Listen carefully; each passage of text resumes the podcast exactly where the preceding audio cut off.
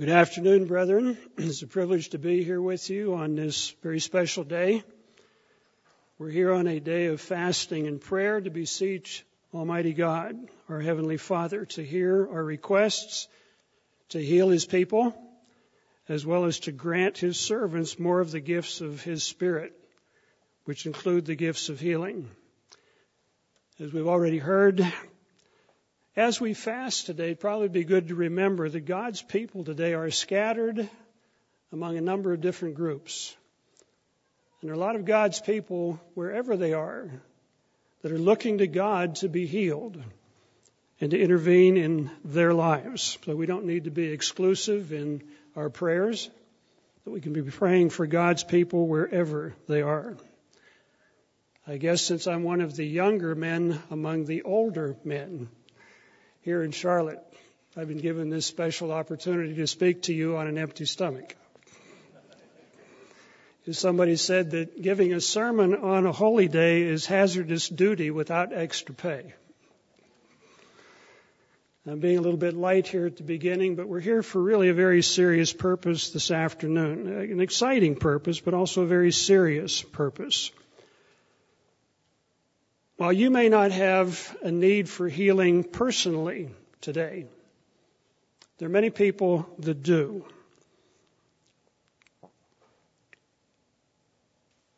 What I'd like to do in the sermon today is focus on some very important things that we all need to focus on today. And I hope that by the end of the sermon we'll see that a fast day is more than just avoiding food for 24 hours and offering a short prayer. There's really a lot more to the subject that I want to deal with today. And I'd like to use the sermon to discuss several important aspects that are related to fasting for healing. Because, brethren, if we learn what we can today and do what we can today and in the days to come, and we look for God to do what He will do in His time and in His way, Today could be a significant turning point in your life as an individual. It can also be a significant turning point in the history, the modern history of this era of God's church. God, as we've heard, has power that is available to use in His time and in His way. So I hope that we can learn all we can as we go through the sermon today. I'd like you to first turn to James chapter 5 verses 14 through 16. Dr. Meredith discussed this series of scriptures a couple of weeks ago whenever we did a sermon dealing with this particular day. But I'd like to go back and read, and if we can read together these verses, because there's an awful lot here. We tend to look at these verses, well, it's just talking about healing and getting anointed. But let, us notice what is actually in these verses in James chapter 5, beginning in verse 14. And notice the number of things that are here. If anybody is sick among you, let them call for the elders. In other words, to call for the elders of the church, not just anybody, but call for the elders of the church. Let them pray over them. So prayer is an important part of that. Anointing with oil in the name of the the Lord, the Lord Jesus, asking in Jesus' name, as we're going to see, is going to be very important. And the prayer of faith, we'll talk a little bit more about that in just a little bit, but a prayer of faith, not just a prayer, but a prayer of faith, will save the sick. And the Lord will raise him up. And if he's committed sins, he will be forgiven. So there's forgiveness involved. Then in verse 16, confess your trespasses one to another. That doesn't mean you have to go up and down the aisles and confess to everybody. But we do need to acknowledge and ask God to help us to see what have we done that may have contributed to the condition that we're in uh, today in various situations. But if we can acknowledge that we may have played a role in some of the problems that we get into and then repent of those things. You when you confess, you're repenting, acknowledging certain things. And pray for one another. We heard a number of names mentioned today of people that we can be praying for. That they may be healed. In other words, we're making a specific request of God. And the effective, fervent prayer of a righteous man avails much. An effective, fervent prayer of a righteous person. The Bible defines that. We'll talk about that too a little bit later. And then he gives a couple of examples here of Elijah praying, and it didn't rain. and he prayed again. And it started to rain. It was a very powerful witness in Elijah's time. But as we can see, these three verses uh, mention a number of important factors that are all related and are all part of this phenomena of healing. So what I'd like to do in the sermon today is talk about several of these vital aspects of healing. In fact, I've entitled the sermon Vital Aspects of Healing. I want to talk about several of these things because they're extremely important. As I said, if we can learn what God wants us to learn today, that this could be a turning point in your life and it could be a turning point in the history of the church in this modern era of the church, as we will see. So let's first of all talk just a little bit about this prayer of faith. what is faith? We've got a number of new people here, and probably for a number of those of you that have been around for a long time, it's probably good to review some of the fundamentals. I keep remembering a speech that uh, uh, Vince Lombardi, who was a coach of, I think it was the Green Bay Packers, gave at the beginning of every season. He said, Gentlemen, he was holding a football, and he's talking to professional football players. He said, Gentlemen, this is a football. what do you mean it's a football? We all know that.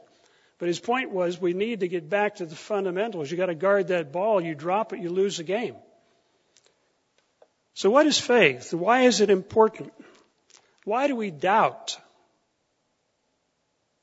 Why do we doubt? And why do we have so little faith sometimes? A number of interesting answers. We heard a sermon last week I want to talk just a little bit about why is faith important. The sermon last week, the scripture was read 2 Corinthians 5, 7 to 9. You don't need to turn there, but the essence was whenever we walk by faith, our goal and our aim should be to please God. Walking by faith, we want to please God. We want to do things God's way.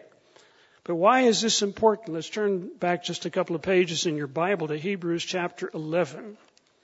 Hebrews chapter 11 and verse 6. Hebrews 11 is a, a, cha- whole chapter talking about faith. But in Hebrews 11:6, let's read the whole verse. It says, without faith, again, why is faith important? Without faith, it's impossible to please God. Without faith, it's impossible to please God. For he or she who comes to God must believe that he is there are many people today that don't believe God exists. We not only have to believe in God, we have to believe God. What God actually says. Many people believe the Bible is just a mythical you know, bunch of stories. It's not really real. But when we come before God to ask for healing, we've got to believe God is, that He exists, and that He's a rewarder of those who diligently seek Him diligently, earnestly seek God, asking for God to heal, asking for God to intervene. These are things that are important. These are important aspects of faith. We've got to look to God to honor the promises that He's made. So faith is extremely important. You know, Paul says, without it, it's impossible to please God. Without it, we're not going to obey God. We're not going to try to do that. What is biblical faith? How does the Bible define faith? Back up a couple of verses. In uh, Hebrews 11 verse 1. This is how the Bible defines faith. And this is important because I want to define in just a little bit how human beings define faith. So we've got to get a clear picture. Now faith is the substance of things hoped for. The word substance mean, here mean can be the assurance of things that you're hoping for. Now you put money in the bank and you, you have the assurance, and that gets pretty shaky these days, that what you put in your savings account will stay there. Somebody won't lift it, the bank won't close, but you, know, you put money in the bank because you have a certain assurance. Now, that may change, you know, in the months and years just ahead of us. But this is what it's talking about. Faith is the assurance of things that you're hoping for. We're hoping to be in the kingdom of God, and the Bible says we need to be assured of that. And the evidence, or the proof, or the confirmation of things that you don't yet see. We don't see the kingdom of God here yet, but we have an assurance it's going to come because God says so in the scriptures. So the Bible defines faith as the, the substance, the insurance, the confidence of things that you're hoping for and the evidence or the proof or the conviction of things that you don't yet see. You know, in 1 Thessalonians 5:21, you don't need to turn there, but God says, "Prove all things, examine everything." If you're going to believe something, look into it, prove it, check it out. And we've said for years, Mr. Armstrong has said, Mr. Ames has said, Dr. Meredith has said, don't believe me. Believe the book. You'll prove it for yourself. Does God exist?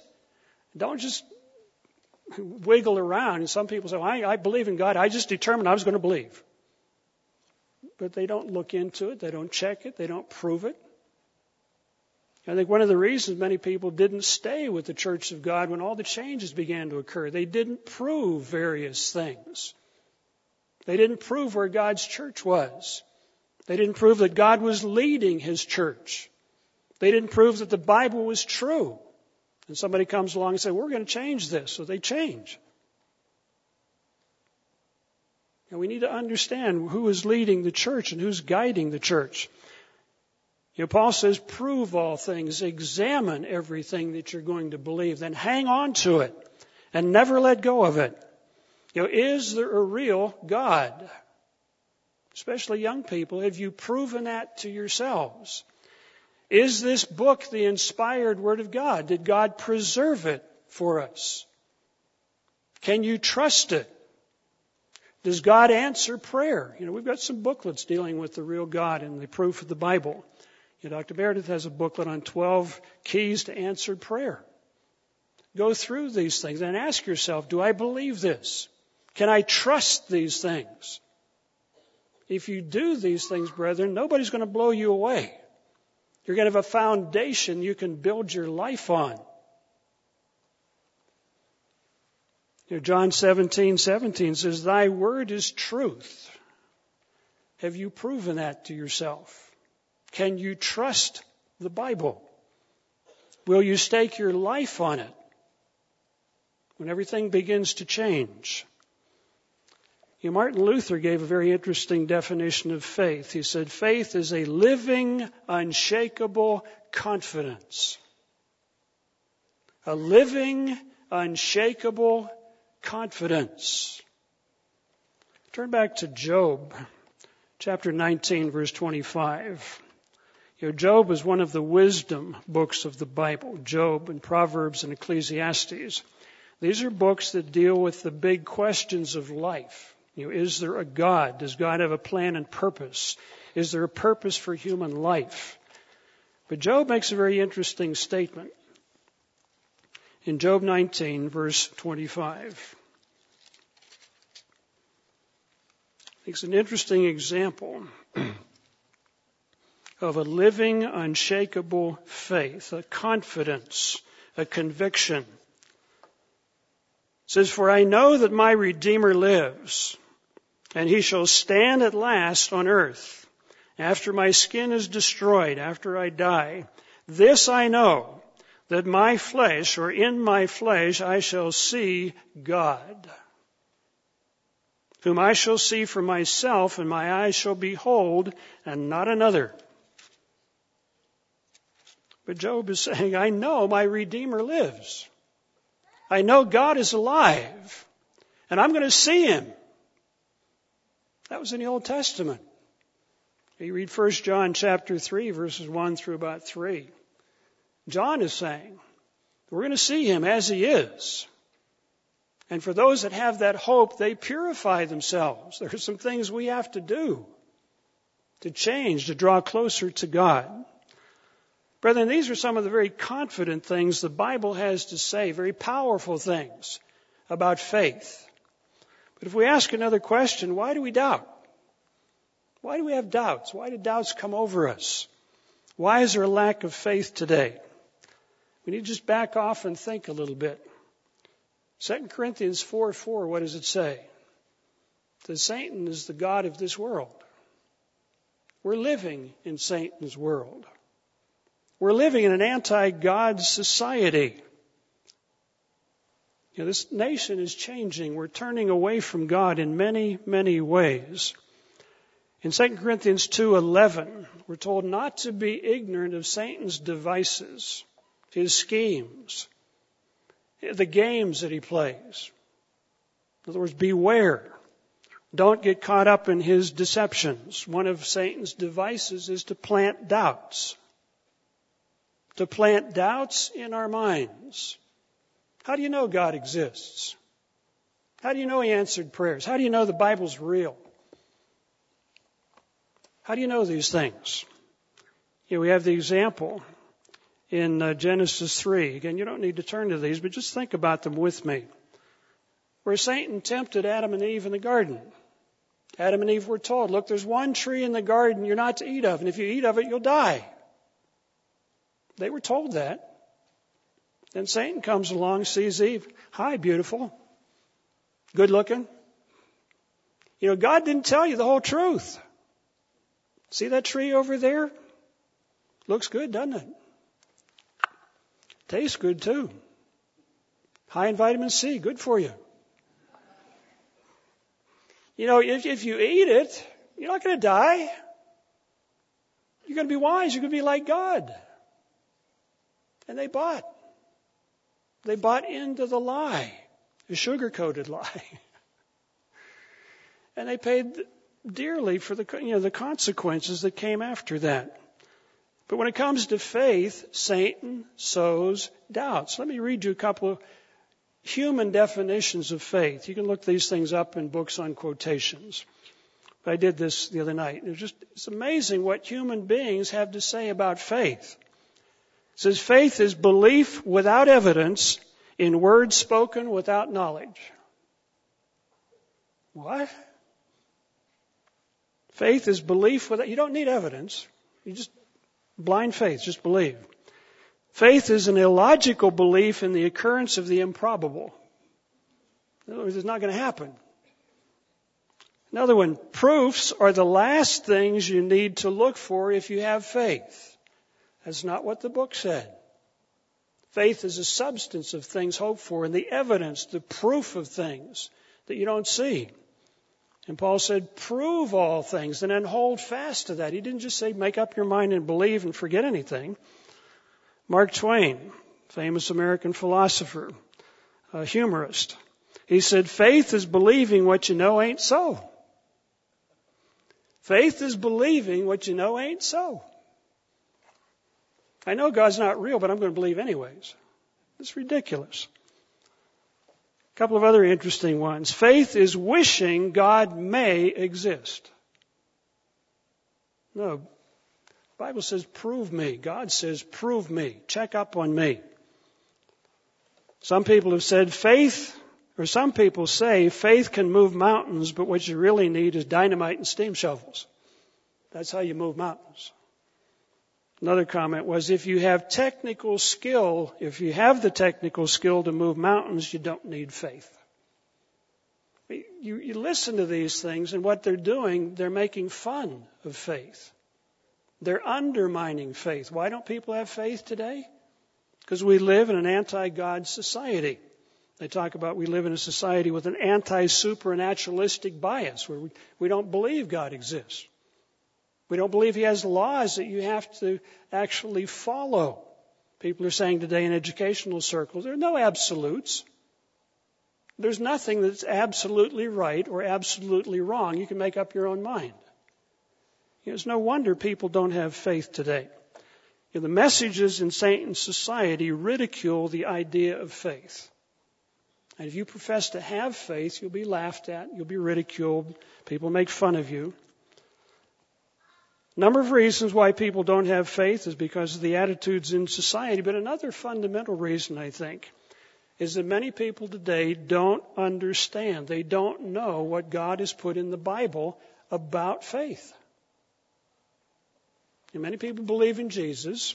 Many people believe in God. but they don't understand the content of the scriptures. I was going through this in a lecture not too long ago. You know, surveys have been done that many people cannot name the Ten Commandments. Many professing Christians can't name the four Gospels. A survey that was done in high schools recently. Half of high school seniors thought Sodom and Gomorrah were a husband and wife. And they thought Joan of Arc was Noah's wife. this is the sad status of biblical understanding in a Christian nation. And a, na- in a nation that used to claim to be one nation under God. You know, we're not one nation anymore. And we're doing away with what we've told the world that we were one nation under God. What can we do to build faith? Let's look at another question. What can we do to grow in faith?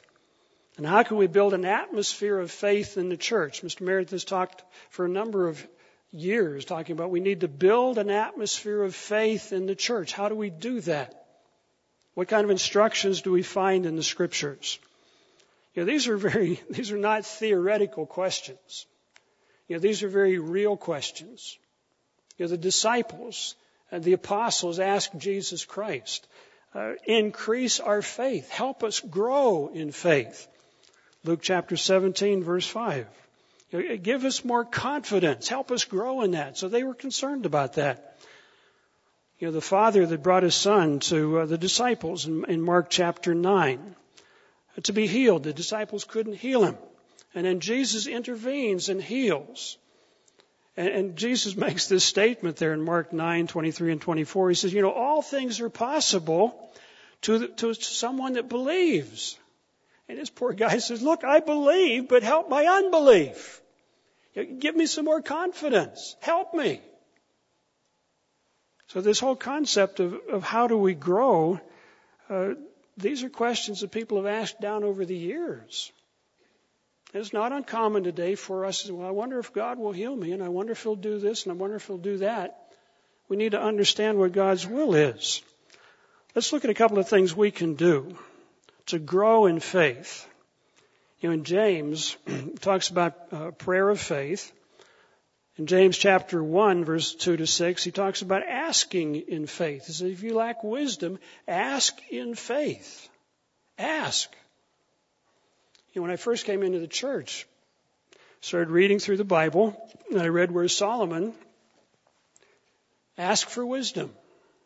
And I just read some of the Proverbs where it says wisdom is the principal thing. So I would pray in the evenings that God would make me wise. I wake up in the morning and I didn't feel any wiser. but I was asking. And then I read Proverbs chapter 2, where it talks about asking and seeking uh, and knocking. Proverbs talks about if you want to be wise, listen to your parents. Listen to your mother. Listen to your father. You want to be wise, walk with wise people. In other words, there was a whole series of things to do beside just ask. In uh, Matthew chapter 7, verse 7, where Jesus was talking with his disciples on the Sermon on the Mount, you know, he says, ask and it'll be given.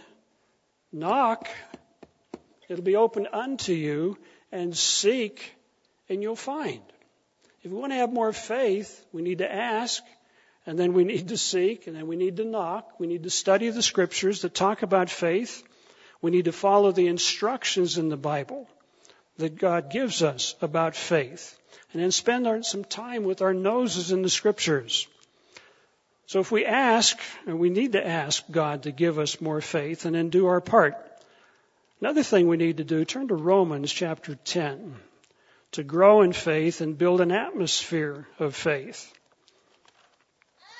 And I think looking over, you know, what we've been doing in the church for the last several years, we're doing these things, but I just wanted to look at the instructions that are actually there so we understand what we're doing and why we're doing various things. In Romans chapter 10, beginning in verse 14, it says, How then shall they call upon him, I'll call upon God, in whom they have not heard, or in whom they've not believed? And how shall they believe in him and whom they've not heard. You know, people need to hear, need to hear the truth. They need to hear the gospel. They need to hear about Bible prophecy. They need to hear about the promises of God. How can they believe unless they've heard? How can they hear without a preacher? That's why we stand up here and, and do these things. That's why we write articles. That's why we're on television. How shall they preach unless they're sent? Now, there are a lot of people today that think they're sent. They got some very different messages, and they're confusing people. How shall they preach unless they're sent? As it is written, how beautiful are the feet of those who preach the gospel of peace and bring glad tidings of good things. But they have not all obeyed the gospel. But down here in verse, uh, where did I want to go here? Yeah, verse 17. So then faith comes by hearing, and hearing by the Word of God.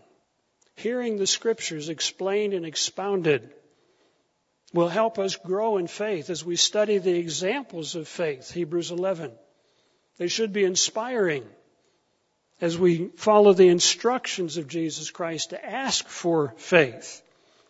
We should begin to grow in faith. But as we spend time studying the scriptures, expounding the scriptures, talking about the examples as we're going to do in the sermon, it should be inspiring to us and it should build an atmosphere of faith, especially as we're all focused in those directions. A couple of other things I'm going to skip over rather quickly, but there are a number of instructions in the Bible about growing in faith. Matthew 6 verses 25 to 30, where Jesus talks about don't worry don't spend a lot of time worrying about what you're going to eat and where your food's going to come from and what you're going to drink and what you're going to wear. He said, God knows your needs. That doesn't mean we can sit back, put our feet up, and say, God, please give me a couple of things. I need it. Now, if we need a job, we're going to have to get out there and knock on doors, maybe get an education, qualify for various things, but then ask God to guide us and to open the doors. But we're probably going to have to do the knocking. And sometimes we have needs and we just sit at home and, well, I, have prayed about it. But, you know, there's, there's more to it. We've got to do some things. But we need to uh, not spend a lot of time worrying. We need to do what we need to do, but trust God. He knows our needs. He knows our needs. Many cases before we ask. In uh, Mark 9, verses 23 to 29, again, this example of the disciples failing to heal a young man. And Jesus said, this only comes by prayer and fasting.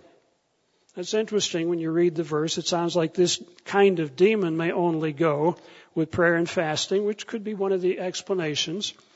But you know, when you go to the, some of the commentaries, they say it appears the disciples may have begun thinking this power to heal was coming from themselves, not realizing they need to be close to God. That that's where the power comes from. You know, Zechariah, um, chapter 4, verse 6, where Zechariah basically states, that It is not by might and power, but by my spirit. It's the power of God's spirit. We've got to be close to God for these things to begin to happen. In Luke chapter 18, where Jesus talks about in verse 8, when I come back, will I find faith on the earth? But right before that, he gives an example of a, a widow, a persistent widow, kept coming to this unjust judge. And he finally said, I'll, I'm going to let her do what she wants. I want to get her away from me. But she was persistent. It was something I prayed for in my life for about 10 years before an answer came. Every morning, every noontime, every evening. You know, we, we've got to be persistent. We send up one prayer, nothing happens, so we, I guess God wasn't listening. No, if we're persistently coming before God with an earnest request, the implication is God is going to hear. The scriptures Dr. Meredith mentioned in his uh, letter that he wrote, Hosea 7:14 and Joel 2 verses 12 and 13, to, to put our hearts in our prayers. Make a list of people that you're praying for. Get down on your knees and pour your heart out to God. God, remember these people. You know, glorify yourself. Strengthen your church. as we pour our hearts out to God on these things. Another thing just to think about Abraham is called the father of the faithful in Romans chapter 4. The father of the faithful. Why was he called the father of the faithful? In Galatians 3 6, it says, he believed God. He believed in God, and he believed what God says. So he believed God. But if you go back to Genesis, chapter 26, verse 5, it says he obeyed God, obeyed his commandments, his statutes, and his judgments. Abraham believed and he obeyed. I think most of us in the room believe God. We believe he exists. We believe uh, his laws. But are we obeying them? Yeah, this would be a good time maybe just to look at your lives. I've got to look at mine. You can look at yours. Are there things that don't belong there? And we know don't belong there. That we need to get rid of. So that God can bless us and strengthen us and use us. These are important aspects of healing. To believe God and then obey God. And in this world it's not easy sometimes because temptations come from all over the place. And we've got to be careful we don't get blindsided. One other aspect of building faith is to believe and understand and to claim God's promises. And I want to look at a couple quickly. Let's go to Deuteronomy chapter 7. Deuteronomy chapter 7. If we know what's in the Bible, we can pray confidently to the God that inspired and preserved the scriptures. And just talk with him. Say, God, please remember the instructions you've given us that we're reading here together. Deuteronomy chapter 7. Just start in verse 6 to pick up the flow. Moses is talking to the children of the children of Israel that came out of Egypt, second generation. He's renewing the covenant with them. He says, You're a holy people to the Lord your God. The Lord your God has chosen you. Brethren, you and I are here because God has chosen us. He's chosen to work in our lives, to open our minds. He's not doing that for the world right now. God has chosen you to be a people for Himself, a special treasure above all the peoples of the face of the earth. The Lord did not set his love on you or choose you because you were more in number, because you were better than anybody else. You were the least of all peoples because the Lord loves you, because he would keep the oath which he swore to your fathers. Verse 9, therefore know that the Lord your God, he is God. You know, the Pharaoh of Egypt came to see that. Nebuchadnezzar came to realize that. Cyrus of Persia came to realize those things. And some of our leaders today are going to come to realize some very sobering things. He is God, the faithful God, who keeps uh, covenant and mercy for thousands of generations with those who love Him and keep His commandments. God made a covenant with His people. If you obey me, you're going to be blessed. And God doesn't change. He doesn't change. He's going to keep that covenant. Down here in uh, verse 14, you shall be blessed above all peoples. That is, if you obey God. And there shall not be a male or female barren among you.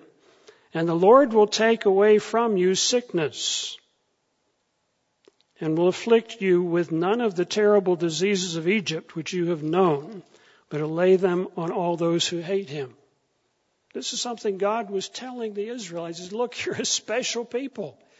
If you obey me, I'm going to take sickness away from among you. This is what God said very plainly. If you go to Exodus chapter um, 15, he told the parents of these young people or younger people the same thing. This was part of the covenant that God made with his people. Exodus 15, verse 26. If you diligently heed the voice of the Lord your God and do what is right in his sight, Give ear to his commandments and keep his statutes. I will put none of the diseases on you that I brought upon the Egyptians. This is what God was telling his people. I want to use you as an example. I want to set you apart from the rest of the peoples in this world. Exodus 23:25 says pretty much the same thing. These are part of the covenant. These statements are part of the covenant that God made with Israel. Jump up to the time of David in Psalms, Psalm 103. Psalm 103, the first couple of verses. Here David is talking here, writing here. He said, Bless the Lord, O my soul, and all that is within me, bless his holy name. In other words, I'm, i want to bless God from, from the, the bottom of my heart, so to speak. Bless the Lord, O my soul, and forget not all his benefits, who forgives all your iniquities and heals all your diseases. This is what God said. This is what he's inspired in the scriptures. We can go to the New Testament and look at the instructions that uh, God gave to his disciples in Luke chapter 9, Luke chapter 10. Luke chapter 9, where he sent out 12 disciples, and said he gave them power to heal. He gave that power to the apostles in the early church. And then he also told them to go preach. And it appears it was the miracles that attracted attention, and then the apostles preached them the gospel. You want to know where this power came from? It came from Jesus Christ, the one who you crucified. And then he sent out 70 in Luke chapter 10. Had them do the same thing go preach and teach and heal. And it was these miracles that was a powerful tool in the spreading of the gospel and the growth of the early church. Acts chapter 6 and verse 8, Stephen did miracles. Let's go to that for just a minute. This is what was happening in the early church, a church that was filled with faith. And I realize it's easier to have faith whenever we're seeing miracles right one after another. It's easier then. It's not as easy today whenever God is not intervening quite the same way yet. But in Acts chapter 6 and verse 8, it's good to read these things. Just let these verses sink into our mind says Stephen, full of faith and power, and he was only a deacon at the time, did great wonders and signs among the people. They were doing very powerful things. If that begins to happen today, we're not going to need to buy television time. They will come to us. How'd you do that? What's your diet like? What are you eating? What, what kind of special vitamins do you take? No, they're going to be asking questions. Where did, where did this come from? Who are you guys, anyways? God has ways of doing things. It's going to be interesting to see how all of these things are going to work out. In 1 Corinthians chapter 12, Paul is talking about the gifts of the Spirit. And these are things that we can ask for. 1 Corinthians chapter 12.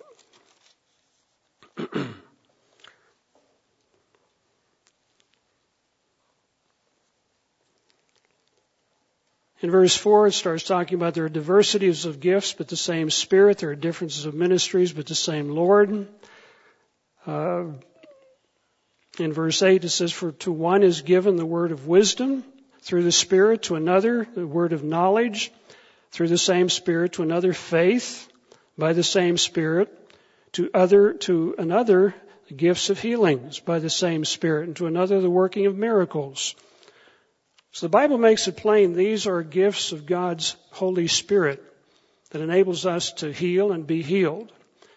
And this was a very powerful aspect of the ministry of the apostles in the early church. And The church grew as a result of these miracles. But you know, if you go to some of the early church histories, Edward Gibbon makes some comments in chapter 15 of his book, The Decline and Fall of the Roman Empire. He said spiritual gifts, such as healing and casting out demons, played a primary role in the church of the apostles. I mean, he acknowledges that. Other sources acknowledge that. But he makes a very interesting statement a little bit later. He said, It is evident evident from history, that there must have been some period in which these gifts of healing and miracles were suddenly or gradually withdrawn from the church of God. He says something apparently happened in those early centuries where they weren't healing like they do, used to or did earlier on. And he speculates maybe it was after the death of the apostles, maybe it was during the conversion or apostasy during the Roman Empire. He's just speculating when. You know, God makes an interesting statement, or actually uh, Luke did in Acts 5:32. He says, "God gives His Spirit to those who obey Him." And the early church began to jump the tracks. Latter part of the first century through the second century, and by the third century, or fourth century actually, the church had apostatized. They got away from the Sabbath, away from the holy days. We're not obeying God. It would not be surprising that God withdrew this dramatic power of healing because people that claimed to be Christians weren't doing what God said to do. If we can get back to doing what God says to do, we repent of what we need to repent of and literally begin to trust God and put our faith in God. You know, the word faith means to trust. It means to believe. It means to have confidence. That's what the word means. And if we can spend some time on the scriptures, letting those scriptures soak in, we should be able to grow in faith and grow in confidence and conviction. So faith is an extremely important aspect. We live in a world that tries to do everything it can to undermine faith. But if we keep our nose in the book, we should build an atmosphere of faith among ourselves and let God guide us. Let's look at another aspect of healing, and that is prayer. You know, James talked about in James chapter 1 about asking in faith. And in James 5:14 he says the, the, the effectual fervent prayer of a righteous person accomplishes much.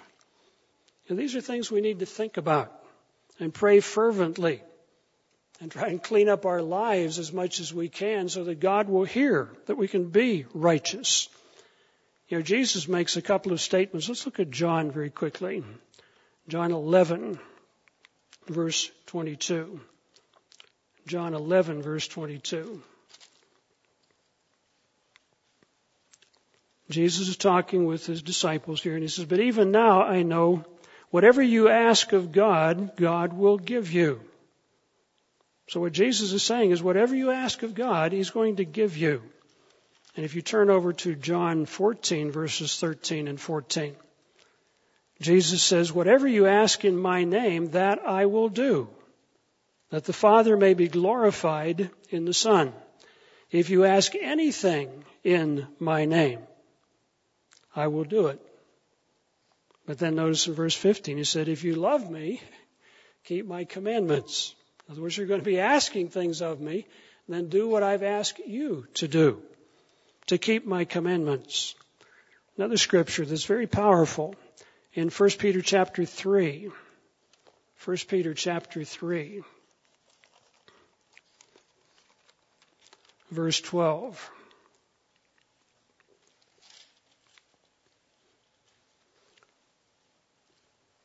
says, For the eyes of the Lord are on the righteous. Why do we need to be righteous?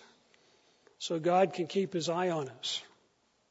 God can keep us in his focus. The eyes of the Lord are on the righteous, those that obey God, and his ears are open to their prayers. His ears are open to the prayers of the righteous.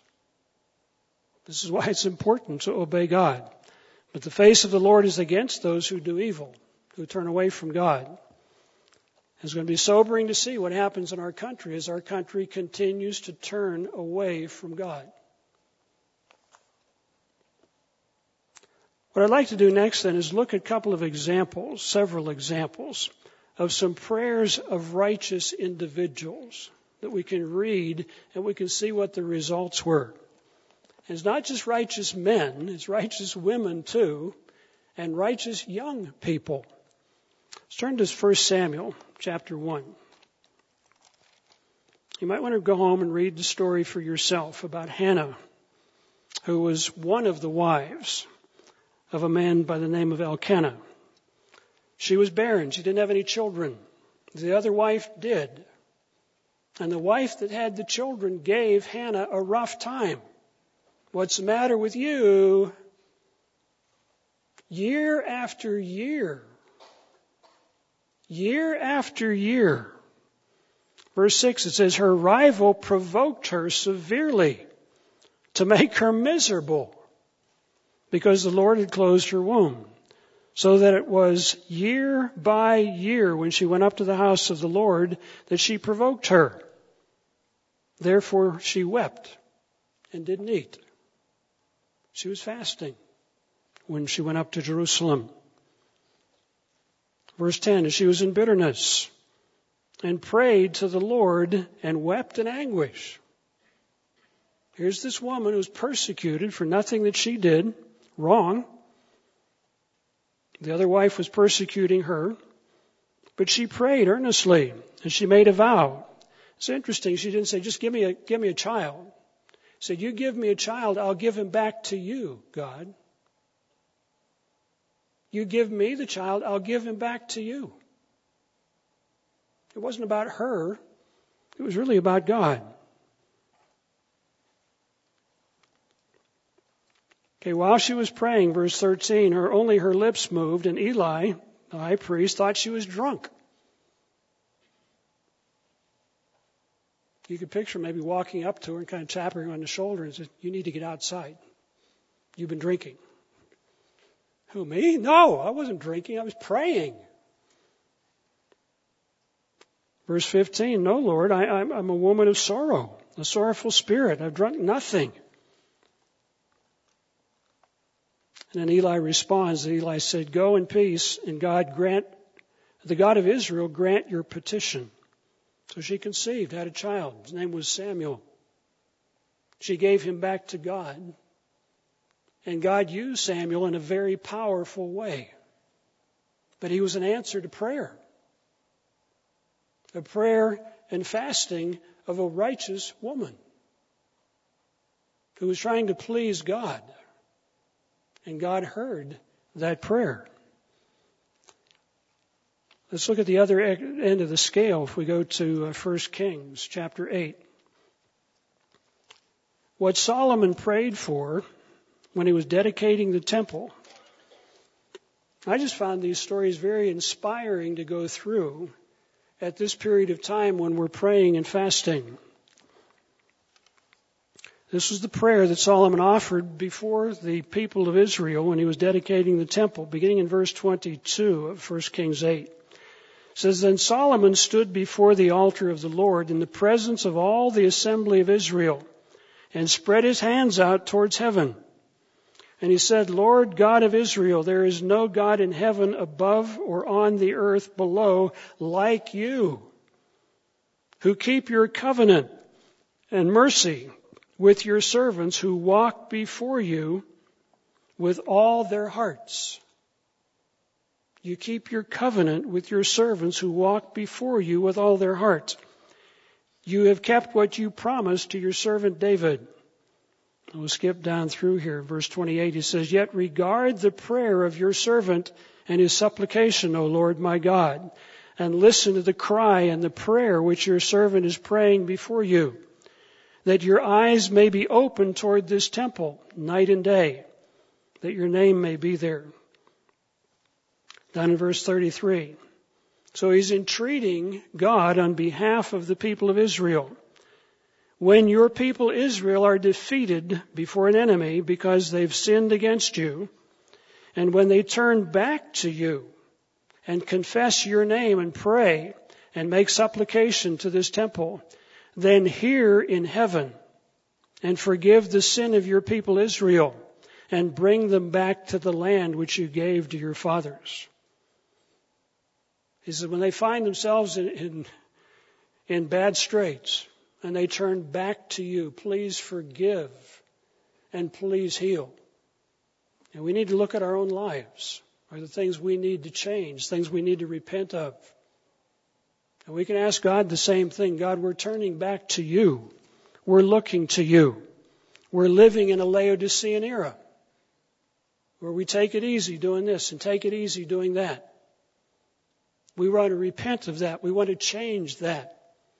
We want to seek you with all our heart. Down in verse 37, when there is famine in the land, pestilence or blight or mildew, locusts or grasshoppers, when their enemies besiege them in the land of their cities, whenever plague or whatever sickness is there, whatever prayer, whatever supplication is made by anyone or by all your people Israel, when each one knows the plague of his heart and spreads out his hands towards the temple, then hear in heaven your dwelling place and forgive and act and give to everyone according to his ways whose heart you know, for you alone know the hearts of all men. And Solomon was beseeching God on behalf of the people of Israel. Another very interesting scripture in Second Chronicles. We're kind of doing this chronologically just so that we pick up a theme that literally runs through the Bible. Second Chronicles 16 verse 9. Second Chronicles 16 verse 9. We're breaking into the middle of the story here. But notice in verse 9 what he was reminded of by the prophet. He says, For the eyes of the Lord run to and fro throughout the earth to show himself strong on behalf of those whose heart is loyal to him. The eyes of the Lord run to and fro throughout the earth to show himself strong on behalf of those whose heart is loyal to him who want to please God. God is looking for prayers to answer, for places to intervene, to show His power. Again, as the scripture we mentioned earlier in this section, 1 Peter 3.12, where it says, the eyes of the Lord are on the righteous and His ears are open to their cry. Brother, if we clean up our act, if we get our act together, if we're drawing closer to God, what we're told in the scriptures, his eyes are on the righteous and his ears are open to their cry. That's where we want to be. I'd encourage you to spend a little bit of time with Daniel chapter 1, Daniel chapter 2, Daniel chapter 9, Daniel chapter 10. You know, in Daniel chapter 1, these men were young. Daniel and his friends were young. They were told to eat certain things, were given certain foods to eat, and they realized we shouldn't be eating those things. And they determined to obey God. And God blessed them for taking a stand to obey Him, even as young men. And He'll do that for young men and young women who'll take a stand for what is right. In Daniel chapter 2, Nebuchadnezzar has this vision, and then he forgot it. And he called his wise men, tell me what the vision was. And they said, well, tell us the vision and we'll tell you what it means. He said, don't give me that stuff. tell me what the vision was. Well, we, we can't. Only God can do that. Kill them. Get rid of these guys. But Daniel was part of the wise men. You read Daniel 2:18 it says they entreated God for his mercies. They prayed for their life. God, we don't want to die yet. Please intervene. Help us understand what the vision was. And God answered their prayer. But they prayed their heart out.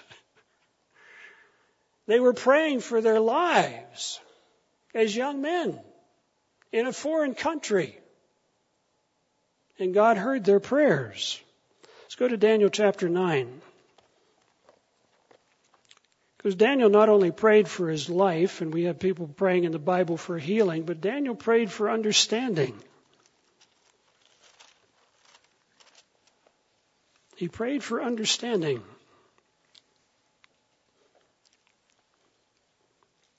Verse 2, it says, By the first year of the reign of Darius, uh, I understood by books, and you had the books of Jeremiah there, uh, that the captivity would last about 70 years. But notice in verse 3, he wanted to understand more. Then I set my face towards the Lord God to make request by prayer and supplications with fasting and sackcloth and ashes. He humbled himself. Said, God, I'm nothing. But I'd really like to understand some things in your plan and in your purpose. And you read down through here, verse 4, he says, I prayed to the Lord God and made a confession. Said, O Lord, great and awesome God who keeps his covenant and mercy, we read about that earlier, with those who love him and with those who keep his commandments. We have sinned. He didn't say, they sinned. I alone love you. He said, God, we have sinned as your people. We. And committed iniquity. We've done wickedly and rebelled, even departing from your precepts and your judgments. Neither have we heeded your servants, the prophets.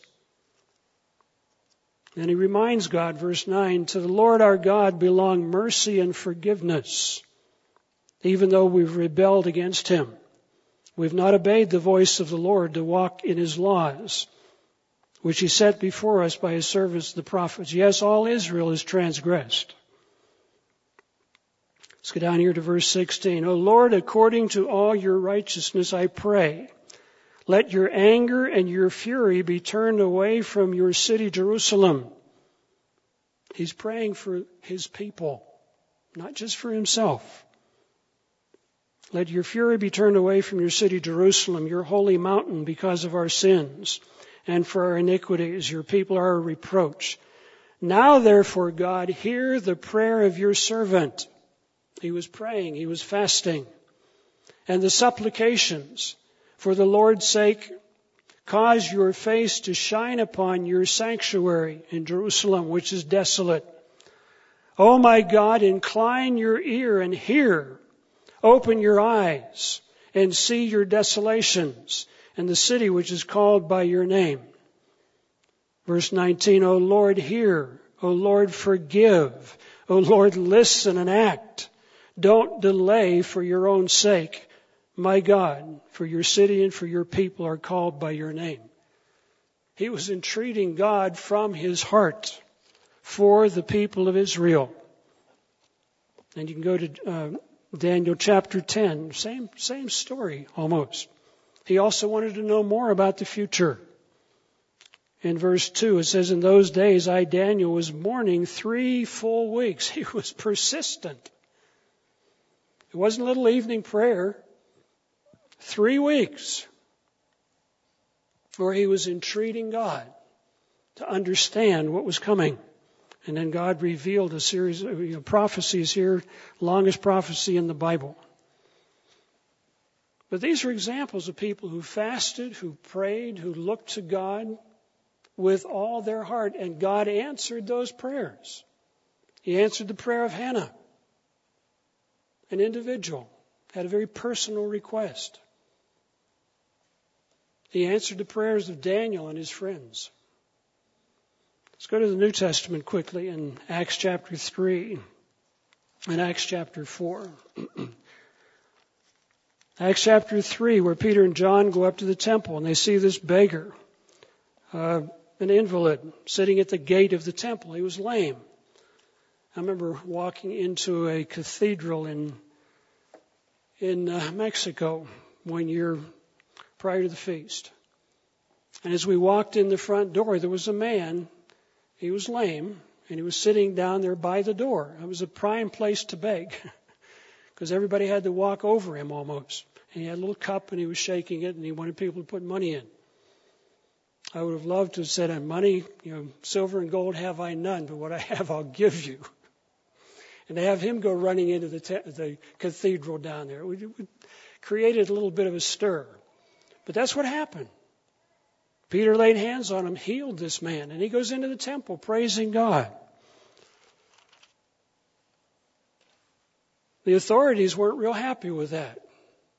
So they arrested Peter and John and questioned them and, and threatened them and then let them go. But notice what happened after that. Begin reading in verse 23. When they let go, they reported to the other believers there in Jerusalem.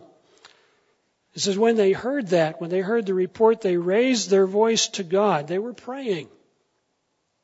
praising God with one accord and says, Lord, you are God who made heavens and the earth and the sea and all that's in them, who by the mouth of your servant David have said, and says various things here. Now in verse 29, this is part of this congregational prayer and praising of God. Now, Lord, look on their threats. You know, James or Peter and John were just arrested and they were threatened. Consider their threats that with all boldness they may speak your word. Grant boldness to your ministers. And by stretching out your hand to heal, and that signs and wonders may be done through the name of your holy servant Jesus. God grant us the power to do miracles and to heal in dramatic ways, is what they were saying. And when they had prayed, the place where they were assembled together was shaken. The whole building began to shake. I imagine they said, Wow, there's somebody up there. you know, why did the early church grow? Why did the gospel spread like it did? Why did thousands of people want to be baptized after one of Peter's sermons? Because they saw these things. They saw these things happening. When they prayed, the place was shaken where they were assembled. And they were all filled with the Holy Spirit and they spoke the word of God with boldness. Down here in verse 12 of chapter 5, it says, Through the hands of the apostles, many signs and wonders were done among the people, and they were all of one accord in Solomon's porch. And this is what happened in the early church. This is why things grew. Miracles were, were, were a powerful tool in the early church. Again, I think we need to keep this in perspective because sometimes people are not healed. And I think sometimes there's a tendency then that we, we want to judge people. Well, they lacked faith. They, they didn't really understand. They weren't trusting God. If you go to 2 Corinthians chapter 12, verses 7 through 9, it mentions there, Paul said, I besought God on three separate occasions, but God didn't heal him. Yet here was a man that laid his hands on people and they were healed, that anointed claws and they were sent out and people were healed. Did Paul lack faith? You can't conclude that. You know, God, God's answer to Paul was, hang in there, Paul, you'll, you'll make it. But he didn't heal Paul. What we need to realize, God has a plan and a purpose. He has a plan and a purpose for all of us. You know, we've had people be healed after they go to the doctor. And it appears that God is using them as a witness in some cases, to the medical profession. They take some x rays, they see a tumor. A couple of weeks later, they take another x ray and it's gone. Where'd it go? Did it just fall out? Was there a mistake on the x ray film? No, God will use these things as a powerful witness where He chooses to do that. In the case of Paul, apparently God allowed him to deal with the situation, they kept him humble. Sometimes, Dr. Meredith has mentioned this about various people were healed, and they leave the church. You'd think of all people, they would be solid. But unfortunately, we have short memories. Is we just need to keep these things in perspective. God will heal in His time and in His way. He did so in very dramatic fashion in the early church. And it appears that the miracles may have faded over a period of time. It could have been because people were getting away from God. Miracles were a very powerful tool. You know, you can go to Acts chapter 17 and verse 6 where it says the apostles turned the world upside down with their preaching and with their miracles. They'd come into town and things would change. Their message couldn't be denied. And as the religious leaders uh, mentioned to uh, Peter and John, he said, a great miracle has been done and we can't deny it. This was powerful stuff. Now, that was in the early church, but turn to Daniel chapter 11. We're just about done. I'm just about done too.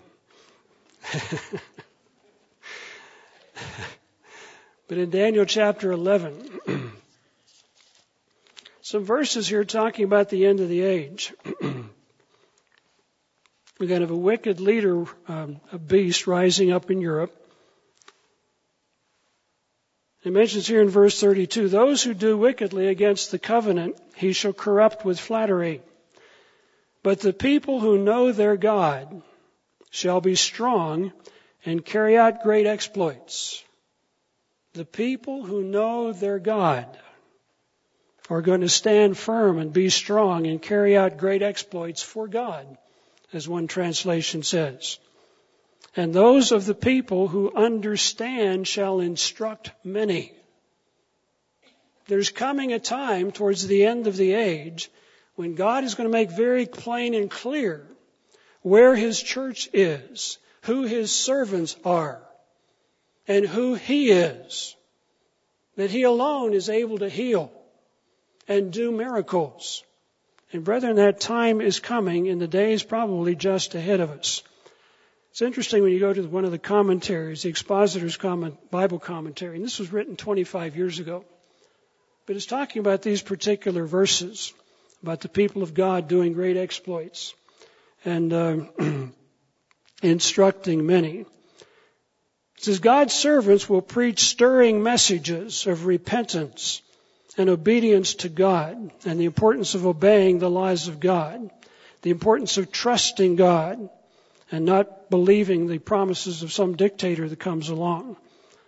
But the commentary makes this statement, these servants of God will engage in a ministry of education and evangelism. A ministry of education and evangelism, urging people to turn back to God, to live their lives in accordance with the scriptures. That sounds vaguely familiar of what we've been doing for the last 25 or 35 or 45 years. Again, a commentary is not inspired scripture. but what is being said there certainly fits what we're doing today. Brethren, today is a day of fasting and prayer. We've asked, we're asking God to heal His people wherever they are and to grant his servants the gifts of his Holy Spirit, more of the gifts of his Spirit, which includes the power to heal. What I tried to do today in the sermon is to focus our attention that there's more to healing than just giving up food and fasting for 24 hours and maybe offering a little prayer. As we read in James chapter 5 verses 14 through 16. Healing involves faith. It involves earnest prayer. It involves obedience to God. It involves repentance. It involves fasting. I think we could add it involves the courage and the wisdom to use the power of healing wisely in accordance with the will of God. I hope, brethren, that we can all go home this afternoon and review the notes that you've taken, study the scriptures that we've read, go read the scriptures again, and let those things sink in. And earnestly ask God to hear our prayers on the behalf of His people, again, wherever they are, and to pour out His Spirit on His servants and to heal His people. Because, brother, we need to remember that God has worked miracles down through history. Down through history. And He's done these things in very powerful ways that provided a very powerful witness to kings and individuals and the nations that He alone is able to heal and do things that people think is impossible. God made promises to His covenant people. If you obey me, I'll take sickness away from you. If you'll return to me, you'll be blessed. You know, we read in the scriptures where God gave the disciples powers to heal and do miracles, and those things were powerful witnesses to the early church. And the scriptures indicate God is going to do some very powerful things before this world comes to a conclusion. So I would ask as we go home, let's do our part. Let's do our part. So this day can be a turning point in your life. And this day can be a turning point for the modern era of God's church today. That we can turn to Him, look to Him, pray to Him out of the, you know, the depths of our heart that we can trust God and cry out to Him to heal His people and to grant His servants more of the gifts of His Spirit so that we can do His work more effectively. Brethren, this is why we're fasting today. This is why we're here today to entreat God. We're doing this all around the world today. And I suspect there are people that are not part of the living church of God that are also fasting today. That God would intervene, hear these prayers, and hear his people. Brethren, that's why we're here to entreat Almighty God to, heed, to heal his people and to, to hear our prayers because God alone is God. And God alone is going to be able to do these powerful things. Let's ask God to do that and let's do our part.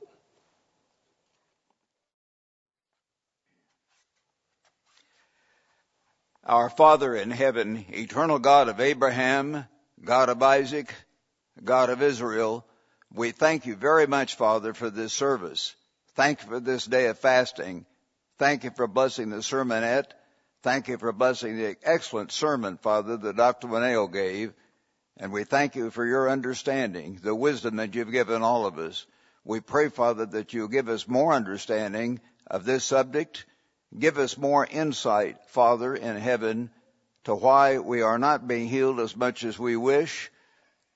Show us anything, Father, that between us and you. You have blessed your work. You're using us, but you're delaying this one area and many of our own people are sick. We ask you for help. We ask you for mercy. And you show us throughout your word that when people cry out to you with all their heart, you hear. So we as the headquarters church are doing that. We're sure people around the world are doing that. Maybe not every church is fervent at this time. We hope they will be. But help us to be, Father.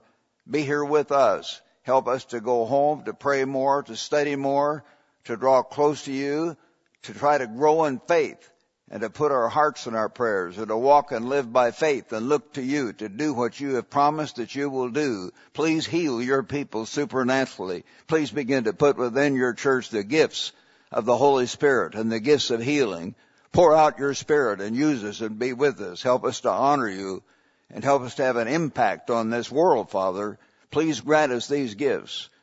All together, your headquarters church now, as we bow our heads, we look to you. You are God. There is no other. Intervene, Father, and guide us and be with us and use us, we pray, and pour out your Spirit upon us and upon your people. Thank you very much. And we worship you and ask this in faith in Jesus' holy name. Amen.